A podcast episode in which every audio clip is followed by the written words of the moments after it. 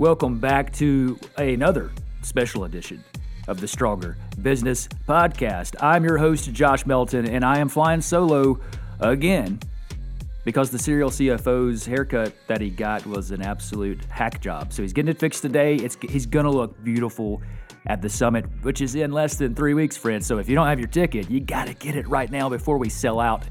Go get it right now at strongerbusiness.com. Now, listen, if you didn't get enough last week from the standpoint of the spirit, the motivation, the energy, the inspiration from Jesse Itzler, well, then we're going to dial it up another notch, my friends. Here is Ryan Serhant, our 2021 keynote speaker at the Stronger Business Summit. This is what you can expect this type of intensity, this type of knowledge, this type of motivation and inspiration that will help you and your business grow stronger. So, without any further ado, here is Ryan Serhant. My name is Ryan Serhant, if you don't know. I'm a real estate broker. I'm based in New York City. I run my own real estate firm based in New York. We just opened up our own headquarters in Soho. I took 15,000 square feet, which, if you're a small business owner, is an insane amount of square footage for your first space in the center of Soho in New York City. Completely, completely crazy. But we just ended our first year and we did $900 million in sales, which, like, whew, was a good amount. But if I think back to my whole career from when I got into it to kind of where I am now, all the good advice, all the bad advice, everything that I've been given, it all kind of boils down to three things. Right? Three things that are incredibly important to anyone who runs a business, is starting a business, or has been in a business for a really, really long time. And that's the actual business, that's the work, okay? That's the brand, and that's the energy that pulls it all together. The business, the brand, and the energy. BBE. That is it. That those are the ingredients, right? That's the recipe. The business is what are you selling? The brand is how do people know you're even selling it? And then the energy is why should they buy it from you? When you really think about it. Where I come from, everybody is a salesperson. And we were all born in some way, shape, or form to do sales in some way.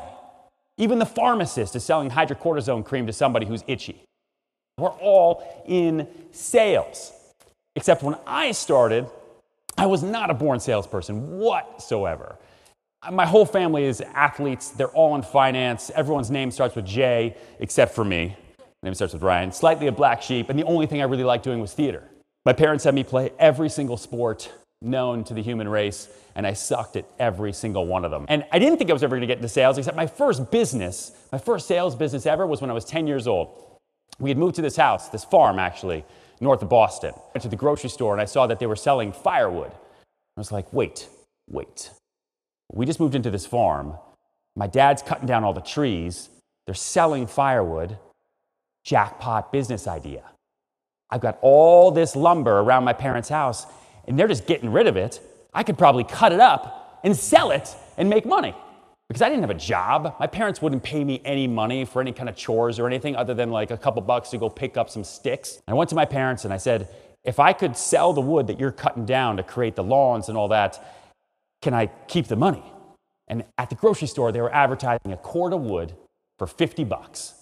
This whole field of forest that my dad's cutting down, that must be like hundreds, thousands of dollars worth of wood. And all I got to do is cut it down or have someone else cut it down, and I'll just sell it, and it'll be amazing.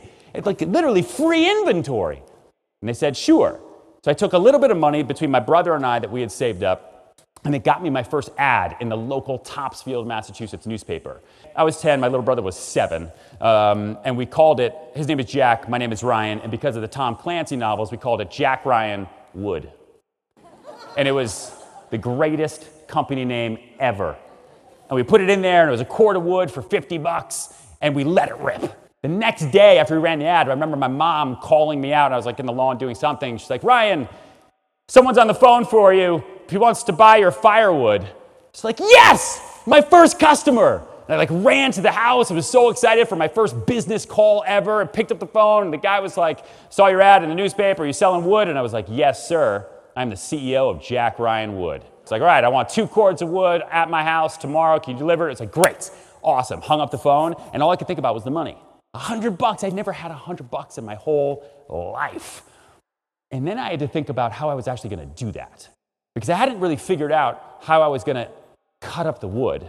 And then I hadn't really figured out how I was going to deliver said wood. And if you don't know what a cord of wood is, once you look it up, right? A cord of wood is like eight feet by four feet by four feet of firewood. And I had just sold two of those that I hadn't cut up yet and had no means of delivery for for 100 bucks.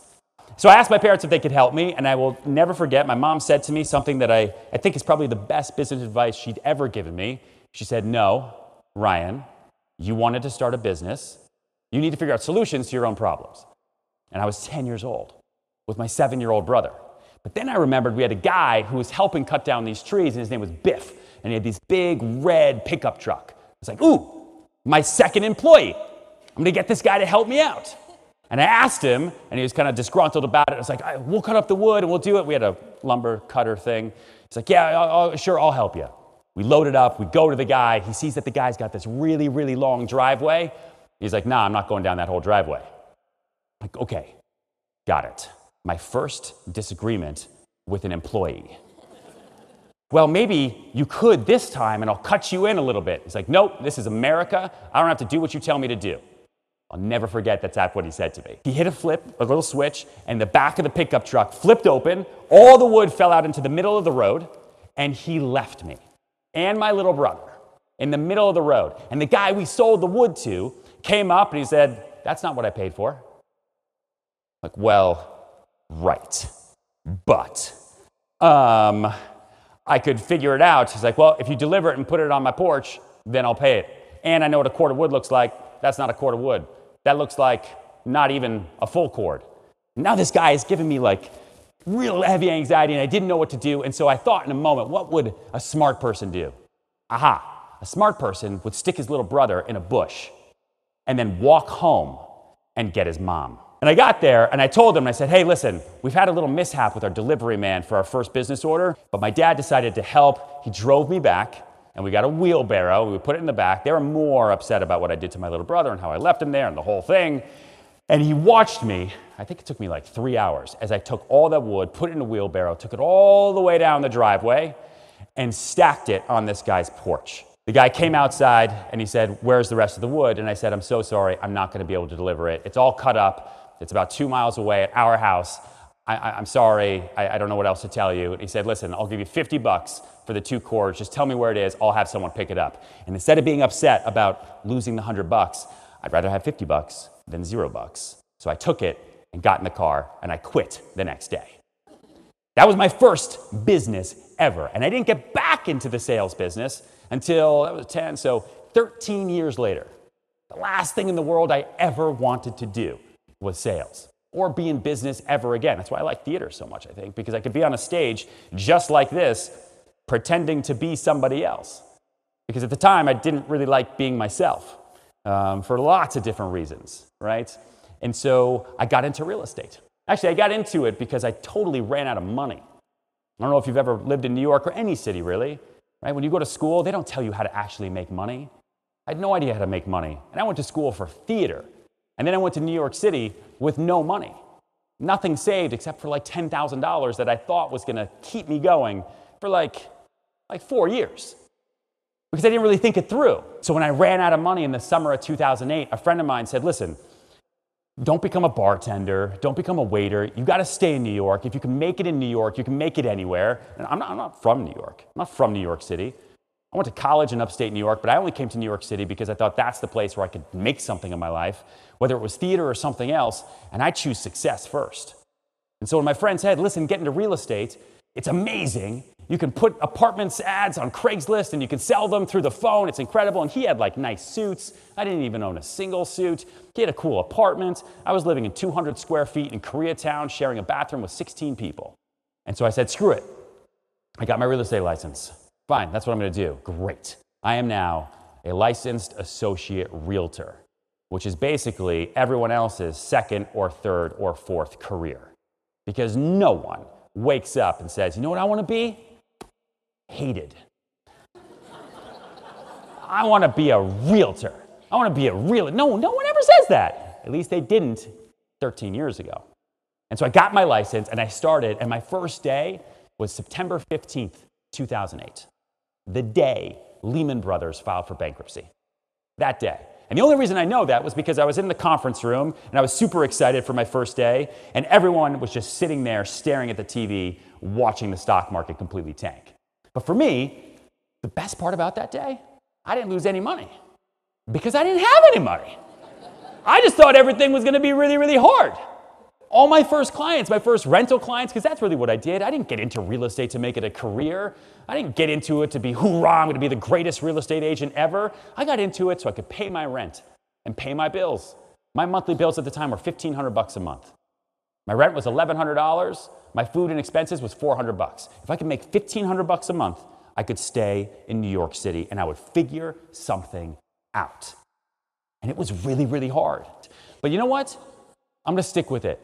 I'm going to do it because I cannot just snap my fingers and change my circumstances. But maybe if I switch my energy around and look at this a bit differently, then I can figure out how to change my life and actually make something of myself here. And this real estate thing, this sales thing, is kind of just like theater, too, right? That's the business of it. The business for me is the selling, is the work, is the improv, is the working with people. Let me look at all the other people that are doing really, really, really great. What kind of business are they doing? All right, they're doing big sales. All right, how do I do that? No one's gonna trust me. I'm barely in this business. I've been in this business for like six months. I want the stuff no one else wants. There's one listing at 45 West 67th Street, apartment 15 ABC. I remember every single apartment number and every client name, by the way, forever. 15 ABC. Kathy Comerford, that was her name. And I went to her, I found her email because she had been a FSBO for a little bit, which means for sale by owner. And she had had five brokers and she had fired them all. And I reached out to her and I said, The last price you had is an actual price. I think I can get it. I'm your guy. And she responded because probably she responds to every broker. We met and she convinced herself to give me the listing. And it was my first listing at $8.5 million that was worth like four. But boom, flag. That's it. I am now a luxury broker because I've got a listing that is luxury. Eight and a half million bucks. I don't care what other brokers think. Or the guy Biff who dropped all the wood and let me leave my little brother in the bush. Screw all those people. All I got to do is plant that luxury flag. That's the business. That's the work. That's what I'm going to do. No one showed up. No one wanted it. Classic. And then one day I get a random call from somebody overseas who I will call uh, Mr. X because if I call him something else, he'll kill me. And so Mr. X calls and he says, I want that apartment. It's like, you gotta be kidding me. Like, no, that one looks good. The one that's on the park. Yeah, yeah, yeah I want that one. Like, okay. It's like, I wanna make an offer. How much can I offer? Uh, eight million dollars? Sure. Like, okay, I offer eight. Hung up the phone, gave me his email. It's like, what just happened? Did I just get an $8 million offer from some mysterious foreign billion millionaire? What is happening? I'd only done like $1,000, $2,000, $3,000 a month deals in my entire life. I'd never really done a sale, like ever. Except now I had this big flag, and now I have this buyer that wants to buy it. I'm like a total amateur. I didn't vet it, I didn't do anything. I called up my client right away because now I'm the best. Said, I've got you an offer. She said, No way. I said, $8 million. And she said, 8.3, wrap it up. All right. I tried to star 69 the phone thing, you know. That didn't work. But he gave me his email, and I reached out to him and I said, I've got a counter for you, $8.3 million US. You got to be specific. Um, but I need a uh, proof of funds because I'd heard other brokers talking about that. Proof of funds, I need proof of funds. And I didn't want to tell anybody else I was working with because I didn't want them to come in and snipe my deal proof of funds. I need proof of funds. Three days later, I get a DHL with like a piece of paper in it with a photo of an accountant. And on the back of it, it said, and I'll summarize Mr. X can afford the apartment at 45 West 67th Street, apartment 15 ABC. Mr. X does not commit to things that Mr. X does not commit to. Huh. That's good enough for me. That's a proof of funds. That's basically a bank statement right there. I emailed him and said, Mr. X, I got your proof of funds and it checks out. Please let me know your response to our counteroffer of $8.3 million. Also, I'm like totally freaked out this whole time because, again, like I did with my first wood sale, when I was going to get that 100 bucks, all I'm thinking about is the money. You'd think I would have learned 14 years later, but nope. nope, definitely didn't learn. So all I'm thinking about is 3% of $8.3 million. That's like $100 billion, right? I'm gonna be rich forever. And then I realized wait, Mr. X doesn't have a broker. This is a direct deal. And in New York, I can double end it 6% of $8.3 million. I'd never made that kind of money in my entire life. So now all I'm focused on is I got to get this thing done. And then he didn't respond to me. He me completely. Like, oh, my first huge client, my first big deal. I can't now go $2,000 a month rentals to Jessica Jessica and her friend Jessica with the split walls, you know, on 31st Street. Like, that would totally suck. A week later, he finally replies and says, okay, fine, send contract. It's like, what? Are you kidding me? I'm rich. I'm the greatest business person in the world. If I could do this to a foreign whoever air, I can do this forever. Amazing. So I introduced him to an attorney. The attorney's name was Brian. I was like, listen, this guy totally checks out. Don't ask me how, I just know. He's totally going to buy this apartment. Everything's going to be amazing. It's going to be great. Got the contract together. My seller is on top of me. Mr. X disappears again, vanishes, stops returning phone calls, stops returning emails. A month goes by. Contract out for a month. Nothing happens. Following up with him left and right, trying to find different ways to get in touch with him. I'm like Googling a little bit, and he kind of exists on the internet, but like also kind of doesn't. And then someone tells me, hey, you've just been part of your first scam. Good job. My first scam? What do you mean? I don't, I don't, I don't, there's none, none of this money is mine. Like, oh, no, no, this is what happens. People from around the world come to New York City. They take contracts out in English in New York from New York attorneys for property, and then they go around the world and they shop it. And they take 25,000 from this person, 25,000 from this person, because that listing had been on the market forever, started at $14 million. And now he's going to say to everybody, he's got an amazing deal with this American broker, and he's going to steal everybody's money, and you just helped him. Awesome. Well, that's a super negative way to think about this, so let me just keep following up. And I followed up and followed up and followed up and followed up and followed up. And then one day I'm on the West Side Highway in a taxi cab, I think just drinking like an iced chai latte to drown out my sorrow. And Brian, the attorney, calls me. He's like, You're not going to believe this. He's like, What? I just got a wire for $830,000 from the bank of X uh, into my escrow account. You're in contract for 45 West 67th Street. Like my whole life just flashed before my eyes right there. Way better than selling firewood for 100 bucks. I just sold an apartment for 8.3 million dollars. Hadn't closed yet. But I just put it in contract. Called up the seller. She was so freaking excited, unbelievable. I clicked it. I said in contract on the internet. That's like a big deal for us real estate agents who go online and say in contract, just to let all you people know. You all said I wasn't going to be able to sell it. You have no idea who I am, but I just put this thing in contract. Definitely closing. Nothing shady about this deal whatsoever. Totally fine.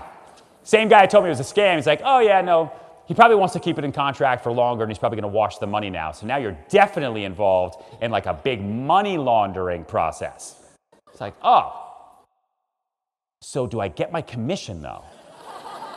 like if it closes, am I just a party to the deal? Or like, am I like a party to the deal? Again, this is still the work, right? This is still the business.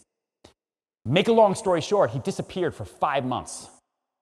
Five months that thing was in contract. People were trying to sue each other, but there was no one to sue because the guy was totally, totally vanished. It's this whole blur of a thing, and then one day he calls me. I'm in my apartment, all hope lost, because sales just sucks, and it is so hard. He says, Ryan, I'm in New York City. I'd like to close. It's like, what? What? One day, dude, one day I'm gonna be in Athens, Georgia, and I'm gonna tell this story, and no one's gonna fucking believe it. And I'm like, okay, well, where are you? Do you want to do a walkthrough? Do you like what do you what do you want to do? He's like, meet me in my hotel, Mandarin Oriental, 59th. I'm like, okay, great. Wonder if you're even gonna show up. Go up there, I tell everybody, everyone's freaking out, we're gonna go to the closing. Go up there, he's not there, doesn't come down. Four hours later, he eventually comes down with a whole entourage behind him. The same entourage. One of them is like an espresso assistant. It's like this whole thing. A fleet of black Escalades, like armored out, floors it in front of the Mandarin Oriental in New York City. Comes out, he's like, sorry I'm late. Let's go for a ride. Mom. I know, I know what I told you that one time, and I made it back alive. This time, I don't know. Like, where do you want to go? Do you want to see other apartments? What do you want to do? He's like, no, we go to airport. I'm like, no, no, no, no, no, no, no. Uh, yep, yep, yep. I got into this business to pay my rent and my food, 1500 bucks a month. What am I doing in this situation? Why do I say yes to the weirdest things? We go to JFK and we go to the back part of JFK where I'd never even been before. We get back there, like, I don't know what's happening. He's like, we just have to do one thing and then we'll go back into the city. We'll buy that apartment. Like, okay. There's this huge private airplane, jet, something. I don't even know. It didn't have any like American Airlines, none of that on it. He goes out there, he meets some guy, he goes up, comes out, signs paper, gets inside the car. We go back to the city, buys that airplane, goes into the city, buys the condo, wants to take a photo of me for his BBM profile, and continues from that day on to do about $350 million worth of deals with me. One of the wealthiest people in the world that you'll never know, and he just doesn't care. And one night he was drunk in his house on the internet looking at real estate porn in New York City trying to figure out what to do with 8 or 10 million dollars because when you make a billion a month you got to kind of figure out what to do and he clicked a thing and picked up the phone and had a drunk phone call with a kid in New York City due to the time difference who thought he was serious with no intention of ever buying it ever except that kid in New York City kept following up and stayed on top of him and eventually he just, and he told me this, felt bad.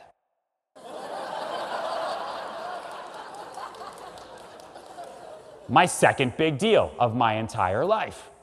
From firewood to that guy. After the closing, he was like, Do you want to go out and have drinks? I was like, No. you need to stay, and I'm sorry for swearing. I had sensitivities. I apologize. But like when I when I remember this moment, it just like really, really takes me back. But that's the business, you know, that's the work. And that's where I learned to do the work. Fast forward from that day to last year, pandemic. I've been trying to figure out how to start my own business, start my own company. How can I break the mold, go untraditional? And I couldn't get out of the brokerage I was out because the business was too big. How do I leave a business that I'm at when I have 600 listings and 65 people? It's too hard. But then God showed up it's like, hey, coronavirus. I'm going to shut down the world for six months. You're good. Every single deal died that we had on March 18th of 2020.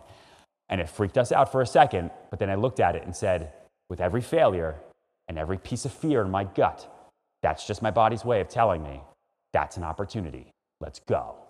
And we put the business together really quickly under the cover of darkness went into like a secret office, put it all together, and we launched last year. October 1st was actually our one year anniversary, and that's when we did the 900 million over the whole year, and so it worked. I got a listing for a townhouse, $15 million in Chelsea. No one could sell it because it was really short.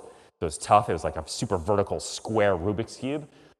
We created a video of it because it had a pool in the basement. We put it out there on YouTube. We figured out how to do social ads before people were really doing them. And I started targeting wealthy kids because kids watch YouTube. Parents don't watch YouTube. People always ask me, they're like, hey, yeah, so you have a social presence, whatever. But people that are buying expensive real estate, they're not on TikTok. I'm like, no, they're not. Guess who is? They're kids. An 11 year old girl saw that video, showed it to her mom, who was looking for townhouses on the east side. Her mom saw it, showed it to her real estate agent. Her real estate agent called me. They came, they bought that house for $13 million.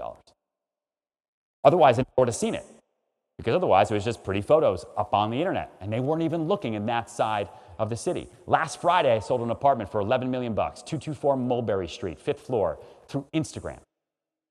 100%. Totally honest. Because the power of exposure and putting that content out there for me, core identity, consistent content, and then you shout it from the mountaintop. And what I mean from that is the power of PR. Get your business out there into local publications. It turns into bigger publications. People read editorials and they believe them. They see advertising and they feel like you're pushing your message onto them. It's a very real thing between push and pull from your message. And I wanted to pull as many people into my message as I possibly could. I want to be the broker that does 10 million plus. So guess what? I tell everyone I'm the broker that does 10 million plus. And if I tell everybody, they'll believe it and then I will make it so because I want to be the greatest broker in the history of the world. And from there, it just steamrolled. 44 million here, 33 million here. I was just sitting backstage right now trying to figure out the discrepancy between a closing cost and a $33 million deal on the Upper East Side, but I'll figure that out after I'm done with you guys because I'll be in the car. I got to drive two hours back to Atlanta. That's enough time to talk this wife off a ledge. I can do it. I've done it before. Power of brand. I can't change my circumstances, but I can change my energy to change my life. How do I stop pretending like I'm an amateur? And how do I start acting like I'm the adult, like I'm the professional that I want everyone to treat me like? Information, theater, I'll just memorize. That's it. If anyone ever asks me a question I don't know the answer to, I'm just going to start talking to them about stuff I do know the answer to, just like a politician, because that's how it works. And that's when I thought about okay, all I had to do was I bought a suit, I put a car and driver on a debit card, and I just told myself that I was the greatest broker ever, and it worked. I'm to do this every day. I started writing down on a piece of paper who I wanted to be two years from now. And I still do that all the time because I want to start being that guy today. My role model is that guy, not anybody else, because I work for that person. Me, two years from now, me, 10 years from now, I'm going to be that person. 2020 is already, 2021 is over. Before we know it, we're going to wake up and it's 2022, 2025, 2030. And it goes by so fast. Yourself in the future, that's who you work for. I want that guy to be happy. Otherwise, you know, I hope he'll be successful and he'll have to like come back in time and kick my ass. And I don't want him to do that. I want him to be super happy with the work I'm putting in today because what I do today is done. It's over, right? It's done. I want to have that type of energy. And that's what big money energy really is it's big magnetic energy. It's that unwavering confidence for what you do because you believe it so strongly in your core that it becomes that brand and you can tie it back into your business. So you can have the greatest business, the strongest brand, and unwavering energy to build a successful career. Happiness is wanting what you get. But if you can be happy with your success at any point in your life, then that is a life of fulfillment. Thank you so much. If you enjoyed this episode of the Stronger Business Podcast, be sure to leave us a review and share it with a friend. You can find us online to connect at strongerbusiness.com or on Instagram and Facebook at Stronger Business. We look forward to hearing from you, and we'll see you at the summit.